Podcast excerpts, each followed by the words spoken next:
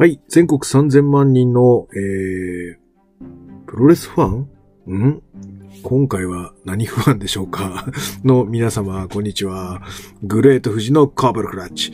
略して富士コブラスタートです。えーと、もう先週の話だよね。うん。会社で、えー、なんかまあ情報共有会みたいなのをちょっとやる機会が定期的にありまして。で、まあ、ちょっとまあ曲がりなりにも、まあ、今回マネージャー発表という形で、まあ、なんつうか成功事例みたいなのを、まあ発表していくわけなんですけど、えー、まあその同じね、発表者のマネージャーの人が、ちょっと言ってたのが、うん、ちょっと気になったというか、うん、おおと思ったので、あのー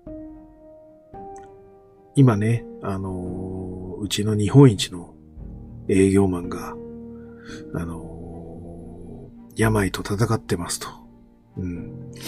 で、そんなね、えー彼の、まあ、帰ってきた時に、まあ、しっかり仕事がしやすいようにというか、まあ、そういう、その頑張りに負けないように、我々会員が、まあ、一生懸命彼の、あのー部をフォローして、あのーなんていうの？その、存在意義というものを、もう知らしめるんだっていうのを、ま、言ってて、ああ、すげえな、頑張ってんなと。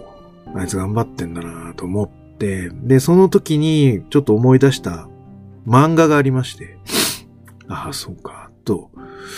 で、その漫画のことを思い出しながら、ああそんなに頑張ってるんだと思って、で、その会が終わった後に、マネージャーに、まあ、彼は元気でやってるかという話を聞くと、まあ、ちょっと俺が思ってたのとは違う頑張りをされてるみたいで、うん。果たしてそれでいいのかな、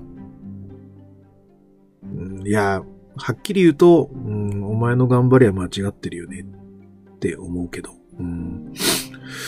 ちょっと、うん、あのーいろんな頑張りとか、いろんな家族への思いとか、まあなんかいろんな不安な気持ちすっ飛ばして棚に上げて言うけど、うん、上がる舞台を間違ってる気がするなぁと思って、まあこの感覚が間違ってないかっていうのを確かめるために、もう一回その漫画僕本棚に持ってるので、前回読んでみました。うんで、まあ、やっぱりそうかなと思う反面、改めて思ったのが、あの、この漫画、一番、プロレスラーの心情を語ってるかなと思ったので、今日はこのテーマで紹介したいと思います。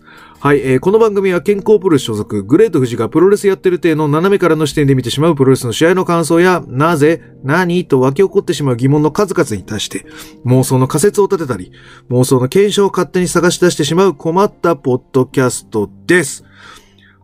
はい、えーやっと言えたコーナー。そんな今日のコーナーは、えープロレスラーの心情を最も表している漫画をご紹介します。はい。えーとですね、すなわちと言い方が正しいのかどうか、えー僕のですね、えー漫画コレクションの中でも、おそらくオールタイムベストになっている作品でございます。だってプロレスラーの心情を最も表してる漫画ですからね。はい。僕はバトルものが結構多いんですけど、あのー例えば、喧嘩家業とか、もうプロレスラー出てくるんですけど、まあ、まあ、猪木のあれとかね。はい。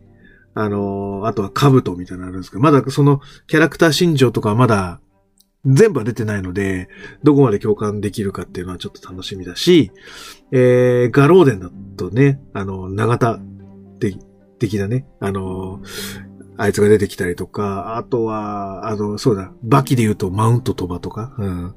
ああいうの、見てるけど、けど、プロレスラーの心情っていうかね、あ、まあで一番近いのは、ケンガンアシュラの関林かな。うん。あれが一番、俺が漫画で見てる中では、一番、一番プロレスラーっぽいプロレスラー設定だと思うんですが、それを超えるプロレスラー設定、実はプロレスじゃないんですけど、この漫画。すげえプロレスラー設定を最もしている漫画をご紹介します。タイトルを聞いて、まだ読んでないとか、えっ、ー、と、これから読もうと思ってたという人は、ネタバレがもうバッチリ入りますので、えっ、ー、と、タイトルを聞いた後、ああ、ちょっと違うなと思ったら、ちょっと一回閉じてください。今回は。はい。というので、えっ、ー、と、この漫画のタイトルをご紹介します。この漫画のタイトルは、4月は君の嘘です。はい。えっ、ー、と、月刊少年マガジンで連載された漫画で、全11巻の発行となります。えー、月漫画なんですけど、あの、絵柄は少女漫画みたいな感じになってます。はい。書いてる人は男の人だと思うんですけどね。はい。で、えっ、ー、と、彼が今連載、新川さんですよね。新川な。えー、彼が今連載してるのは私のクラマーという女子サッカーの、まあ、サッカーなんだけど女子が入ってる。はい。あのー、漫画らしいので、はい。これももうちょっと落ち着いたら見てもいいかなとは思っています。はい。えっ、ー、と、なので、ちょっと私が持っているこのバトルもの、筋肉マンをはじめとする バトルものとしてはかなり異質なものになります。戦闘がないのは、結構ほとんどないかもな。だいぶ、だいたい戦闘があるような感じのものばかりなんですけど、はい。えー、傾向とは全く違いますが、ちょっとですね、これはと思ってしまいました。はい。きっかけはですね、私アニメです。深夜のアニメ、ちょうどですね、あれ？サイコパスがやってたか、サイコパスが終わって、流れで見てたみたいな感じだと思うんですけど、その中でやってたのがこのアニメになってます。はい。で、えっ、ー、と、最初は流し見だったんですよ。なんだけど、あれ？ちょっと違うぞこれって思って、これは、もしかして、俺のことを言ってるのかとか。プロレスのことを言ってるのかみたいな、ちょっと錯覚に陥りそうになってきて、で、その後こう、ずっと目が離せず見ちゃい、漫画も、えー、その後買って前回読みの、えー、そうそう、俺の漫画ランキングで1位にその場で君臨したという、そんな漫画になってます。はい。えっ、ー、と、これはですね、ジャンルで言うと、まあ、音楽になります。はい。えー、あらすじをざっくり言いますと、かつて神道と呼ばれた天才ピアニスト、有馬康生くんというですね、えー、若きピアニストがいるんですが、その子は小さい頃からスパルタ教育を受けていました。お母さんから。で、えーと、なんだかんだでそのお母さんが死んでしまって以降、自分のピアノの音が聞こえなくなるという心理的な病気にかかってしまい、えー、プロ、ピアノから、プロレスって言っちゃった、ピアノから遠ざかっている、えー、生活を送っております。はい。14歳の、えー、4月、えー、コウセ君は、えー、幼馴染の紹介で、宮園香織ちゃんという女の子と出会います。はい。で、これはこの宮園香織ちゃんという子が、えー、お友達のですね、渡りくんのことが好きで、ダブルデートしましょうという形で、同じく幼馴染の、えー、女の子と、えー、ダブルデートじゃないですけど、4人で会いましょうみたいな感じになった時に、彼は出会うんですが、まあ、その時のですね、え、ナレーションがですね、まあ、見るもの、聞くもの、感じるもの、全部がカラフルに色づき始めた。えー、世界が輝き出したのという形なんですが、えっ、ー、と、フラッシュバックとしては、えー、この有馬康生くんの語りのようなフレーズなんですけど、なぜか女の子の声になってますというところが、えー、えってなった感じですよね、アニメだと。はい。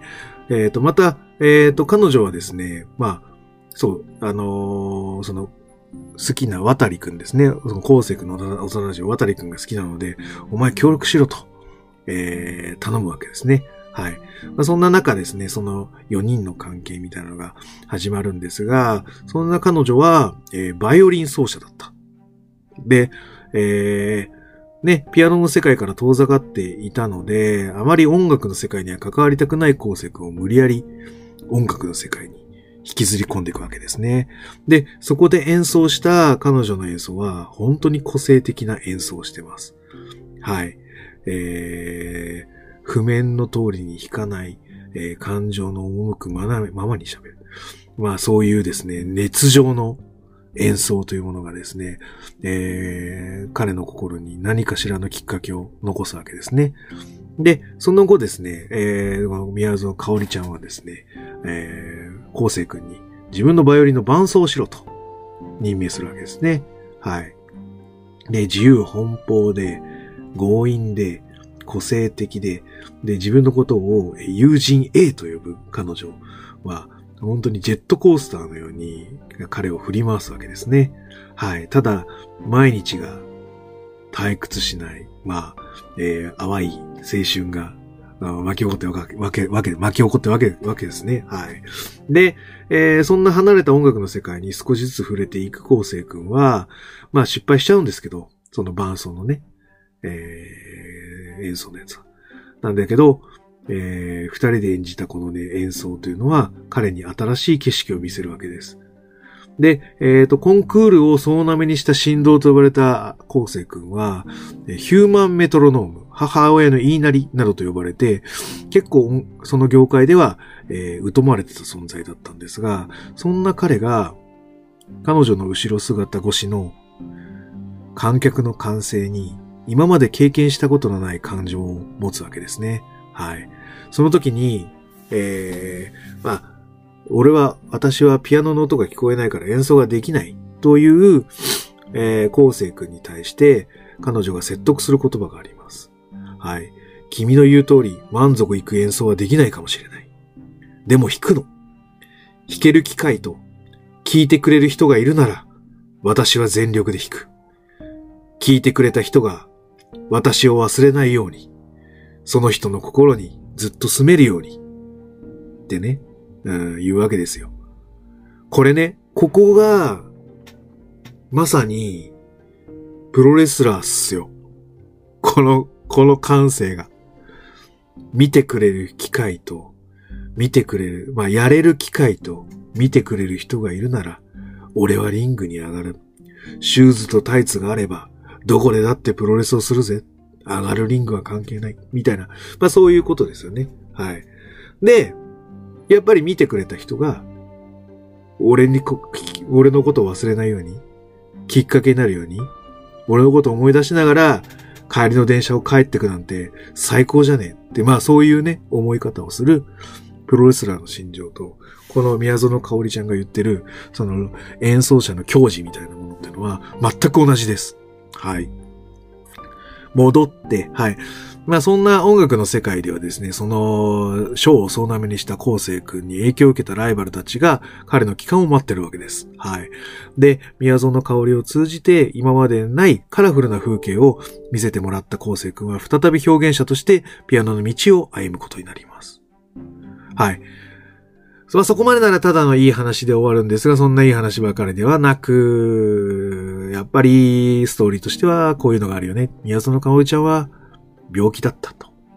不治の病に侵されてて、自分の命があまり長くないことを悟っていました。どんどん自分が自分で亡くなっていく。自分のアイデンティティたるバイオリンも弾けないぐらい弱っていく。そんな自分が不安で不安で逃げ出したくてくじけていました。でも今度は自分に音楽の世界を再び見せてもらったかおりちゃんに対して、えっ、ー、と、音楽を通じて、また、ぶちのめしに行くわけですよ。はい。その音を携帯越しに、えー、聞かせ、宮園かおりちゃんにまた一緒に弾こうね、と約束をします。そこで彼女は、ある決断をします。そう、手術の決意をするんです。その時に、ご両親も、不安です。本当に受けるんですか？と問いただす先生に向かって、宮園香織ちゃんは、こう言います。みっともなくても、悪あがきでも、あがいてあがいてあがきまくってやる。このまま諦めてたら、私がかわいそうって言うんです。もうこれマジでプロレスですよ。みっともなくても、悪あがきでも、不評、不祥事で断罪されようが、何しようが、後ろ指さされようが、リングというものに上がるには、あがいて、あがいて、あがきまくるんだ。そんなものをさらけ出すしかないんですよ。プロレスラーは。諦めたらそこで試合終了っていうのがあるけど、これも名言ですよ。このまま諦めてたら、私がかわいそう。そんなことを思って彼女は一縷の望みを託し、手術を受けます。それは、えー、この昴生君が高校進学に対して一番重要であるコンクールの日と同じ日に、彼女は手術を受けることにします。一緒に頑張ろうという、そういう思いだったんでしょうね。はい。人と人は繋がって、その一生懸命なところだったり、情熱だったり、何かをさらけ出している瞬間、そういうのの積み重ねが、今まで無意味だった世界の色をカラフルに色づかせるんだと思います。この昴生くんが宮園香織ちゃんと出会って、彼女の熱量と情熱で色がカラフルに変わったように、いろんな人にとっては何のことはないかもしれない一生懸命が世界をカラフルにするのかもしれない。そんな中、ICU に入っちゃうぐらい容体が悪いんですけど、それでもあがく、戦うことを選んだんです。で、えっ、ー、と、コンクールの日、同じく手術の日。はい。えー、対するですね、昴生君はですね、もうコンクールどころの騒ぎじゃない精神状態です。もう大事、大切な人がいなくなってしまう不安。で、お母さんも同じような病気で、まあ同じではないんですけど、その病気で、自分の元からいなくなってしまうというで、ものがあったので、また大切な人がいなくなってしまう。そういう不安が、すごく、かおりちゃんと重なって、精神はボロボロの状態です。はい。で、そんな中、舞台に上がるんですけど、でも気づくわけです。舞台は、自分を見てくれる人がいると。そうするとこの言葉がまたリフレインされるんですね。弾ける機会と聞いてくれる人がいるなら私は全力で弾く。聞いてくれた人が私を忘れないように、その人の心にずっと住めるように。そんな中、昴生君はピアノを弾き始めます。僕がここにいるのはみんながいたから。僕の人生に関わった人、僕を豊かにしてくれた人、その人のために僕は答えなきゃ。人生をさらけ出すわけですね。過去の自分を受け入れて、その全部をアジの開きとしてぶちかます。これは表現者としての教示。プロレスと同じ。本当にプロレス。これが本当に。こんな思いで巻き込んでいく世界っていうのは、やっぱ人に響くんですね。刺さるんですね。そういうプロレスは絶対人に刺さります。はい。で、そんな彼のピアノはですね、監修を別世界に連れていくわけですね。優しく、物悲しい、報われない告白を。で、えー、そんな中にですね、やっぱり、まあドラマなんでね、まあ漫画なんでね。あとは、虫の知らせがえー、強烈、強力なバージョンになるのかな。宮園香織ちゃんが舞台に上がってきました。バイオリンを持って。凛として止まることをうつむくことさえ諦めさせてくれないその情熱的な背中に眼差し。ああ、来てしまったと。これは虫の知らせのやつかと。すべてを悟ってしまう昴生君ですね。もう行かないでくれというそんな心の声も虚しく、彼との最後の演奏を演奏したかおりちゃんは、春の花びらの、桜の花びらのように演奏と共に散っていきます。そして後日、昴生くんは彼女から手紙を受け取ります。小さい頃、昴生くんの演奏で音楽を目指したというかおりちゃん。自分の命が長くないことを知ったかおりちゃんは、一つ吹っ切れることにします。自分が今まで怖くてできなかったこと、コンタクトをつけたり、ケーキを一気食いしたり、譜面も気にせず自分らしく演奏してやる、ねじ伏せてやる、みたいな、そんなことです。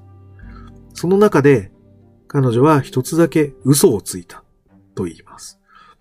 それは、宮園香織が渡り良太くんを好きという嘘です。友達と友達という関係でないと会えないと悟った香織ちゃんは、そんな嘘をついてやっと有馬康生くんと出会うわけです。短い間でしたけど、彼といた思い出はどれも楽しいものばかり。演奏家なのに舞台の外のことで心がいっぱいなのはなんかおかしいねって書いてあります。もうこれもまさしくプロレスラーですね。プロレスラーがリングで表現することは、まあアウトプットになります。アウトプットは、やっぱりインプットがないと始まらないわけで、インプットは結構プロレスでないことっていうのが、うん、多いと思います。プロレス以外のことでインプットしたものをプロレスというものに変換してアウトプットする。それが表現者だと思います。なので、もうこれはもう本当にまさにそのことです。舞台の外のことで心がいっぱいであってほしいんですね。はい。舞台に上がる人は。うん、もう一度言います。弾ける機会と聞いてくれる人がいるなら、私は全力で弾く。聞いてくれた人が私を忘れないように、その人の心にずっと住めるように。ね忘れないで欲しかったんでしょうね。はい。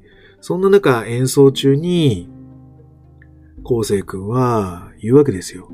僕の心に君がいるってね。あれ多分映画の宣伝にもなんかそんなこと言ってますよね、多分。あと、アニメのやつも僕の心に君がいるみたいな。はい。人はね、忘れ去られた時が本当の死って誰かが言ってたように、やっぱり、肉体の死よりかは、人がその人のことに対して思ってやれるかどうかっていうところが、やっぱり本当の存在なのかなと思います。はい。うん、そんな中また新しい春が来て、そして春。君のいない春。で、終わっていくわけですね。はい。すいません。ネタバレなんでね、聞いちゃダメですよ。見ようと思ってる人は。はい。で、えっ、と、まあ、総括で言うと、このおセンチなラブコメを抜かせば、まさにやってることはプロレスそのものなんですよ。いや、プロレスラーの生き方そのものだと思います。リングに上がれる機会と見てくれる人がいるなら、うん、シューズとタイツでプロレスを披露する。もう一緒です。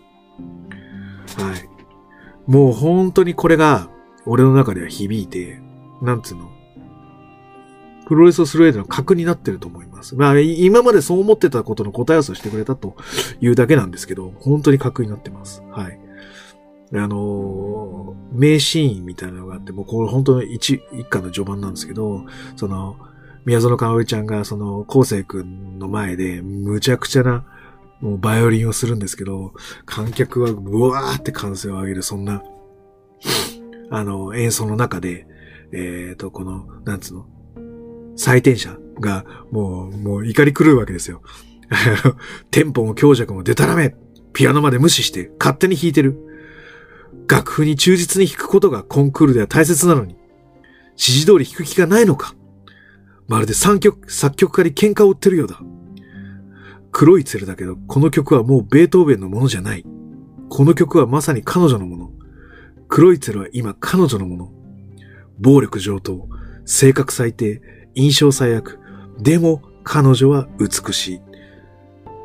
まあ途中ね、あの、批評家の人から昴生君に感情が流れてくるんですけど、これまさにプロレスそのものだと思いません？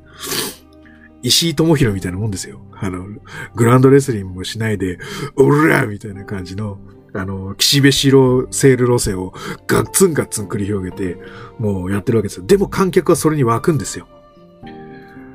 プロレスでスタンダードと呼ばれるものに忠実にやる必要はないんです。ただそれで、あの、ただ抑えるとこはしっかり抑えて、喧嘩を売ってるようだけど自分のものにしてる。だから、このプロレスはプロレスとして成立してる。ね。宮園香織ちゃんは、石井智弘ですよ。そう。ね、終盤の技も序盤に使ったりする。対戦相手の呼吸も無視してガンガン殴り合ってる。序盤のグラウンドもしない、みたいな。ファイブスターは、そういう基本に忠実でないと評価が低いはずだ。こいつは評価される気はないのか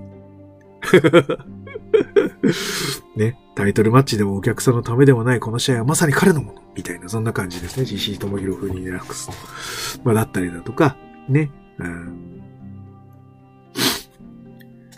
そうそうそう。あとは、まあ、こう、あのー、エヴァンゲリオンでね、逃げちゃダメだみたいなのがあるんですけど、俺はこの言葉が結構響くんだよな。君は弾けないんじゃない。弾かないんだ。ピアノの音が聞こえない。それを言い訳に逃げてるだけだ。ねえ。あ、あとね、これこれこれ。これがね、本当にプロレスラーですよ。君は忘れられるの？うん、絶対に無理。だって私たちはあの瞬間のために生きてるんだもん。このリングに上がったね、完成とか、一度受けちゃうともう麻薬のように抜けきれないんですよ。うん。もう麻薬以上の存在ですね。はい、これは。はい。ね、あとはね、うーん、そうそうそう。まあ、そうそうそう。失敗するかも。全否定されちゃうかもしれない。それでも歯を食いしばって舞台に上がる。何かに突き動かされて、私は演奏するんだ。って感じですね。はい。もうね、全部さらけ出すとかね、もうそういうの全部入ってるんですよ。プロレスラーに必要な文言が。もう絶対ね、プロレスに、まあまあ、でもみんなも聞いてほしいし、もうやる人は絶対きこれ見てほしいって感じ。うん。なので、えっ、ー、と、まあ、そんな感じで、えっ、ー、と、僕がおすすめする、プロレスラーの心情を最も表現している漫画、4月は君の嘘のレビューをさせていただきました。はい。皆さんはどう思いますか？えー、よければ見て感想を聞聞きたいですね。はい。ということで、はい、今日はこんな感じで終わりたいと思います。グレート富士のコブロクラッチでは質問感想をお待ちしております。グレート富士の質問僕や Twitter、DM などどしどし送ってくださいね。また、気に入っていただけましたらサブスクリプションの登録または定期購読のボタンを押してくださいね。ということで、はい。それでは、全国3000万人の漫画ファンの皆様、ごきげんよう。さようなら。